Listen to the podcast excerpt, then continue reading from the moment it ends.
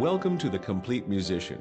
Creativity at its core, exploring innovative musical ideas, thoughts, and techniques for the modern musician in today's society. With your hosts, James Nagus and Drew Phillips.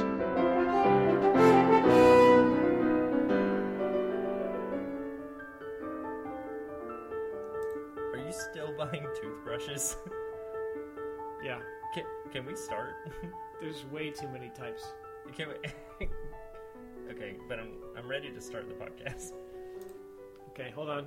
With Okay. one click, I will have it in two days. And Okay.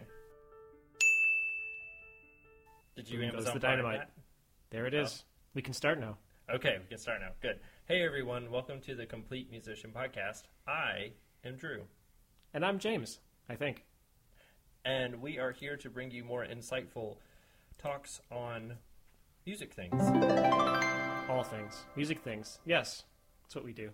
So one of the main things that we've been doing lately is we've been time stamping these by talking about what's been going on relevant to our life uh, at the same time as we record these, and we've been getting these out fairly late, so they've been months behind. So we're going to stop doing that. So this is a time, and we're at a place, and things are happening. And the only thing you know is that I just bought toothbrushes. So, try to figure it out. So we're starting another mini series. Yay! we did a, a previous one on some technique things. Uh, this time, James has no idea because I am the king of all mini series. Clearly. Yeah, that's how we do it. It, it keeps Yeah. things, uh, keeps it fresh, keeps me on my toes. Even though I'm sitting in a chair, I am on my toes while sitting. I don't appreciate you lying to the audience. I see you No, doing I the ballerina no, I really I am. see It's it. quite I uncomfortable. see it. Stop. so we're doing a mini series. Uh, this time, again, it, the topic is unknown to, to James, but uh, he will know in uh, about four seconds. Uh, we are going to talk Three, about strategies to combat one. performance anxiety. Oh, okay. That's a pretty good one, right? That, that is. That's very applicable. I think so. Uh, so, uh, what we're going to do is we're going to talk about a strategy each time to get over performance anxiety. Hopefully, not getting too long, as we tend to get pretty long winded, uh, or these do, especially when I add in all the SpongeBob quotes and things that I like to do when I edit these because it's a lot of fun. What is I'm fun? going to try to not keep it too long this time by talking about at least a strategy. I have one strategy, and then I guess, James, you can either comment or add to or whatever you want to do. Sure. Yeah, you can start with yours. Cool. So the first one that we're going to talk about just this time. So the next one, podcast, the next mini series will be on the next strategy I have. But the fr- strategy I wanted to talk about today, um, in dealing with performance anxiety, uh, a lot of people, well, we all deal with this, right? Like none of us are, none of us are uh, free from not feeling nervous when we play. There's yeah, there's always something, and, and I don't think with performance anxiety, it's not even necessarily just nerves, but it's maintaining focus on other things other than the music. But- Definitely. But yeah, And and it can affect us in a lot of different ways.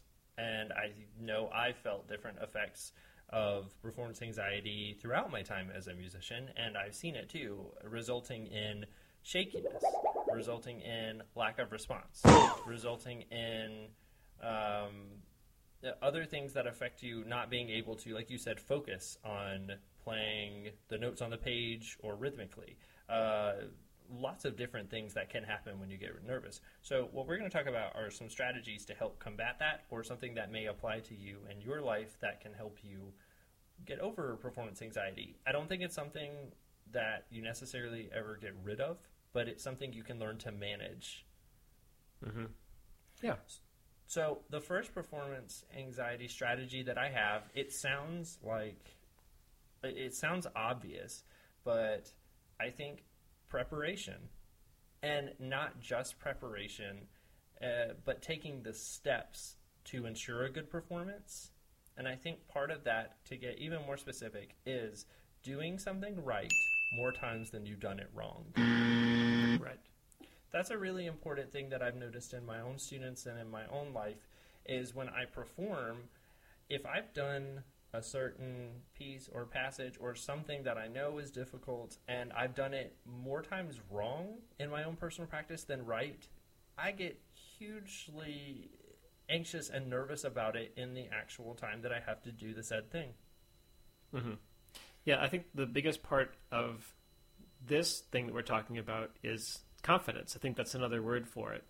Is if you go into a situation confident that you've played something right and you will be able to play it right, then you won't be nervous.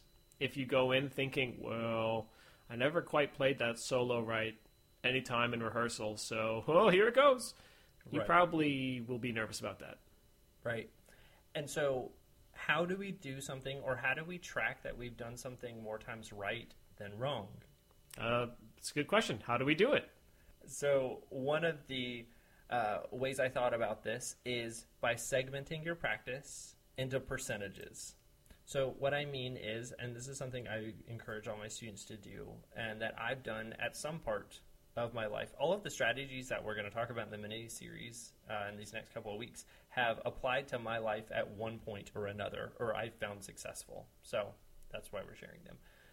Um, but when I say percentages, at one time in my life, I remember and encouraging my students to do, I made a chart. I separated my music that I was practicing or whatever I had to learn into sets of measures. Uh, sometimes into phrases, sometimes into, if it was really difficult, into bars of music. And I would make a chart of maybe like numbering 1 through 10 across a paper, and then I would play it 10 times. And if I played it exactly the way I wanted to, with all the right notes, all the right rhythms, musically, and with a good tone, all of those qualifiers that I expect of myself when I play quote unquote well, right? Then it gets a check mark. And if I didn't do it right, it gets an X. At the end of that, out of 10 times, it gives me a percentage. Now, as musicians, I think we always want to aim for the highest percentage, right? Um, I mean, if we're thinking about it, a 70 percentage accuracy on a phrase means, I, I mean, you could convince someone or relate it to every 10 notes, you're going to hit seven and miss three. And that's a not so pretty- good. That's a pretty devastating uh, percentage there. So this is something that can give you a more mathematical view of it. Um, and as you practice over time, by taking said measure or segment that you're isolating, if you think of it as I have to get a certain number correct or a certain percentage on every single phrase, hopefully it's 100. Hopefully you're able to do, you know, 10 times in a row. Even if you want to be really mean to yourself, stretch it to more than that. Do it 15. If you're, you know, learning something at first and you're just taking it uh, a few times, maybe just do it five times, right? Um, but getting a percentage that you can be happy with will, like you said, instill confidence. And when you get to the actual performance date, then you're not so nervous because you know you've performed it a certain percentage more right than wrong. Right. Yeah. And if I can, um, just to not spread this too thin, because we'll talk about this more, but just to build upon your strategy, one fun little exercise you can do, and this is something that you can do if you want early on in the learning process or later on, it really doesn't matter, is to record the piece. Now, this works well with unaccompanied stuff, but you could even just do isolate the solo part, you know, without piano. Um, so go into that recording session knowing that when you come out, you will have a perfect take of everything. Now, this may be measure by measure, it may be even note by note sometimes, but by the end of it, you will have played every part of that piece correctly at one point in another. And so that's kind of like your checklist. Uh, what we add to that then is consistency. But at the very base, you know that you've played every single note correct. Right. I mean, there's phrasing that we have to deal with too. That's that's the right. other issue. If you're just going note by note, then you're still missing some stuff. But True. you know what I mean. One of the qualifiers, or a couple of the qualifiers that I put on not only myself but my students when they practice and when they're actually, you know, talking about what they're happy with, with their playing, uh, or how they gauge whether or not what they did was good enough or not. I think there are a couple levels. I think the first level is definitely notes and rhythms. You have to have the notes and rhythms down. That's Right. oh, that's one hundred percent a given. So if you're you know, doing this little checklist and you're playing through and you can't get the notes and rhythms, there's no use going any deeper or any farther Right. because you've got to play what's on the page at that time. Okay, so there's that. The next level down, I think, is producing uh, a good sound. Like no one Can I? wants. I'm. Can I switch those? I, I You say it's so? not even worth playing notes in the right time if you're not playing with a good sound. yeah, oh, it, fine, but or you can put. I guess you can lump those. Every together. note played with a bad sound is wrong. Yeah, you're right. Okay, fine. I, I amend it. Fine. You have notes, rhythms, and tone. Fine. There. There. Fine. Then the next level down, at least, is musicality, Yep. phrasing, right? Uh, if you're playing all the notes and rhythms and with a good tone, fine. Thank and you. don't sound like a potato, but you're not playing with any kind of musicality, then you're a computer. Unless you are a um, one of those like loaded potatoes. Oh, You know the ones at like, a, TGI Fridays. like a baked potato. Like No, like- like a with sour loaded- cream. No, like, like potato a potato skin. with a gun, Like with that's bacon. a loaded potato, or Yeah, true. True. or a potato that's really partaken in too many alcoholic beverages. They're pretty That's loaded. a loaded potato. That's yeah. a really. we don't want to be that type of potato. Please don't be an alcoholic potato when you play the horn, or Yeah. any instrument. That'd be pretty terrible. Anyway, True. so we don't want to be a computer. So play not only the notes and rhythms, but if you can do that musically, then you're doing something good. Um, after that, you can add your own qualifiers on this. Um, but I think those are some really basic levels to know whether you're playing something good enough, right? Yep. It's not just the notes and rhythms. It's got to be musical too. Anyway, um, that's so that's a part of preparation. I think another step of preparation, kind of separate of this, is taking the preparation steps to playing for sample audiences. I think that gives you a lot of confidence since we're talking about building confidence. Mm-hmm. Right. So you don't want your performance about something that you're kind of nervous about or kind of feeling some anxiety over to be in the actual thing. That's not really comfortable because you haven't put yourself in that space yet, right? Mm-hmm. So playing for sample audiences is a great step to take. Uh, the best audiences, I think, are the ones that don't talk to you, like stuffed animals, or your closet full of clothes that have no people in them, or your pillow pets, or maybe a group of, you know, your friends who are deaf. I don't know, something, people that will not respond to you. Um, I'm just kidding about the deaf friends thing. Like, if you have deaf friends, you know, that was a Well, moment. The anyway, the friends that you want that won't speak are the ones that you say, "I'm going to play for you, but I don't want comments." You could also right, or you could also just collect your friends and just you know duct tape their mouths. Then they really Yes. won't say anything. You can hold Um, them hostage, give them all potatoes. They go make sure they're loaded potatoes. Yeah. Anyway, uh, or another is family members, people that you know are going to listen. Uh, whatever makes you feel comfortable before you go out and actually do the thing for a bunch of people that you are feeling uh, nervous about playing in front of, which we'll get to that at another week. But anyway, uh, that's a great step to take. And the last step that I like to take that people don't often think of, I think, is mentally walking through the performance Mm-hmm. not even uh, playing. I've had students before who, when they come in and I say, We're going to play in this performance, and they even think about it, just thinking, suddenly there are all these adverse effects that we don't want when we play, just by thinking about it. Not even being in the space, not having the music in front of them, sometimes not even holding the instrument.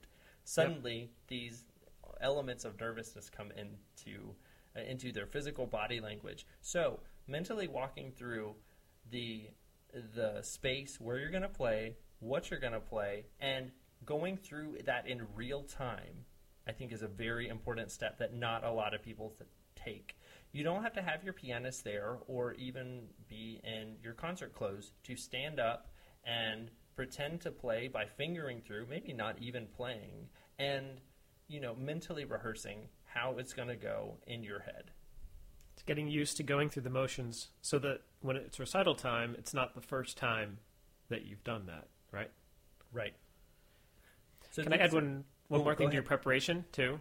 I don't know if you were going to talk about this, um, but in terms of preparing, uh, it's kind of again, this goes kind of without saying, but yet, myself included, I'm guilty of doing the opposite, which is don't do anything different that day. Like, don't take unusual time off. Don't not drink coffee if you drink coffee. Like, just have a normal day, and because that's when you've been training for, you know, you practice under normal conditions, you'll play under normal conditions. So just do things normally, treat it like a normal day, and uh, well, I don't know, maybe don't eat uh, spicy burrito beforehand, but um, Avoid all salty foods. yes. So there are some things that maybe yes do differently, but you know what I'm saying. Don't go crazy and like, oh, I took yesterday off because I know I have my recital today, and I'm also uh, did 17,000 burpees in the morning because I got to be fit, got to be in shape, and uh, And I've decided to pound four Mountain Dews for no Yes. reason, but other than the fact that I really wanted a Mountain Dew. Yeah, I have. I'm playing a Presto, and so I had uh, a couple of those five-hour energy shots because I knew it'd make me play faster. I saw that Super Bowl commercial about that monkey puppy baby commercial, and I really Oh, wanted some Doritos and Mountain Dew. Anyway, so yes, that's a great also uh, thing to think about when you're getting ready for a performance. But anyway, those are some steps for preparation. Some steps that you can go through to ensure or to at least help yourself if you haven't thought about preparing in that way. Performances are not just show up and do it, especially if it's something new to you. And unless you're a really seasoned performer, then it sometimes if you're not doing it frequently enough, it can tend to feel new a lot. So follow those tips, and you'll be just fine. All right. Uh, after this brief commercial, we'll get into our next segment. Are you ready for a fast food experience that'll make you feel like a hero? Can you handle dining that makes you a champion? Are you strong enough to start eating on a pedal E flat? Well, this is for you. Come to Ein Heldenberger and Cowpoke, I own Nebraska, my Oklahoma. It's the only German named restaurant that only serves Greek food. Ein Heldenberger. Where your dining journey makes you a hero. I want a patty mill. You're getting a hero. What's a gyro? It's Greek. I like that beer.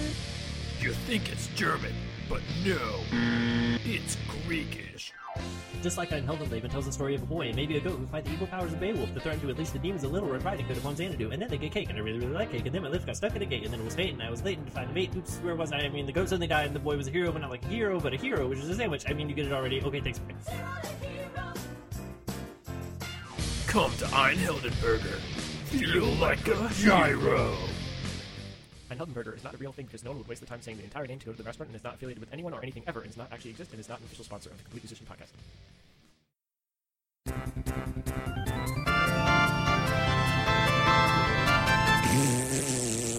Welcome back to everyone's favorite game show. You should know this. I'm your host, Outrageous Philbin, but you can call me Outrage. Tonight's contestant is your average, ordinary, everyday paper salesman, Jam Hilbert. How are you tonight, Jam? I'm doing pretty good. I, you know, hope to win some money because I have some bills, some medical That's bills. really great, Jam. Let's remind our viewers at home of the rules. Now I'm going to ask you a series of questions, and if you get an undetermined number correct, then you win our ultimate grand prize. What is it today, Humphrey? Today's ultimate grand prize is an all expense paid trip to Nickelodeon Studios in Orlando, Florida. Enjoy attending tapings of your favorite TV shows like What Would You Do? Figure It Out? Family Double Dare, and salute your shorts in your three night stay in your luxury Holiday Inn Express. Parking will not be validated.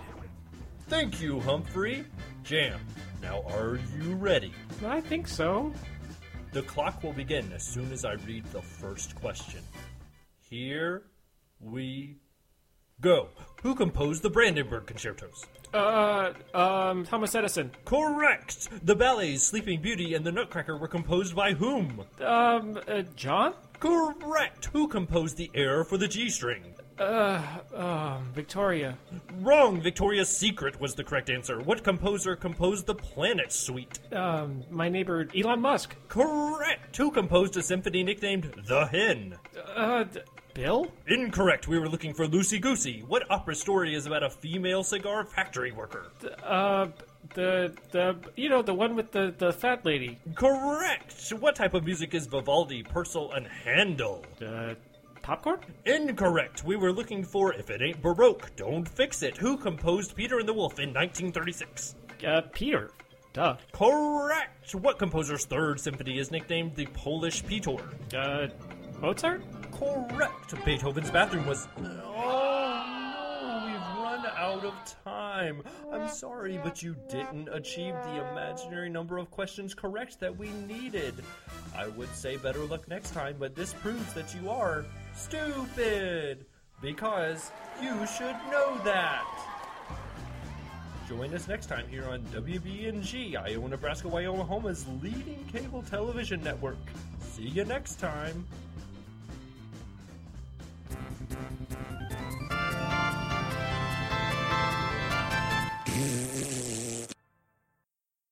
We're going to wrap this up. Uh, this has been another episode of the Complete Musician Podcast. Thanks for joining us as always. And if you want to send us a note, drop us a line, either just leave a note below if you're on YouTube, or send us an email at cormotohorn at gmail.com. We also have a Facebook page that we post our podcasts on, and you can certainly leave us a comment there because we'd love to hear from you. And remember, as John F. Kennedy may have said, those who dare to fail miserably can choose viola.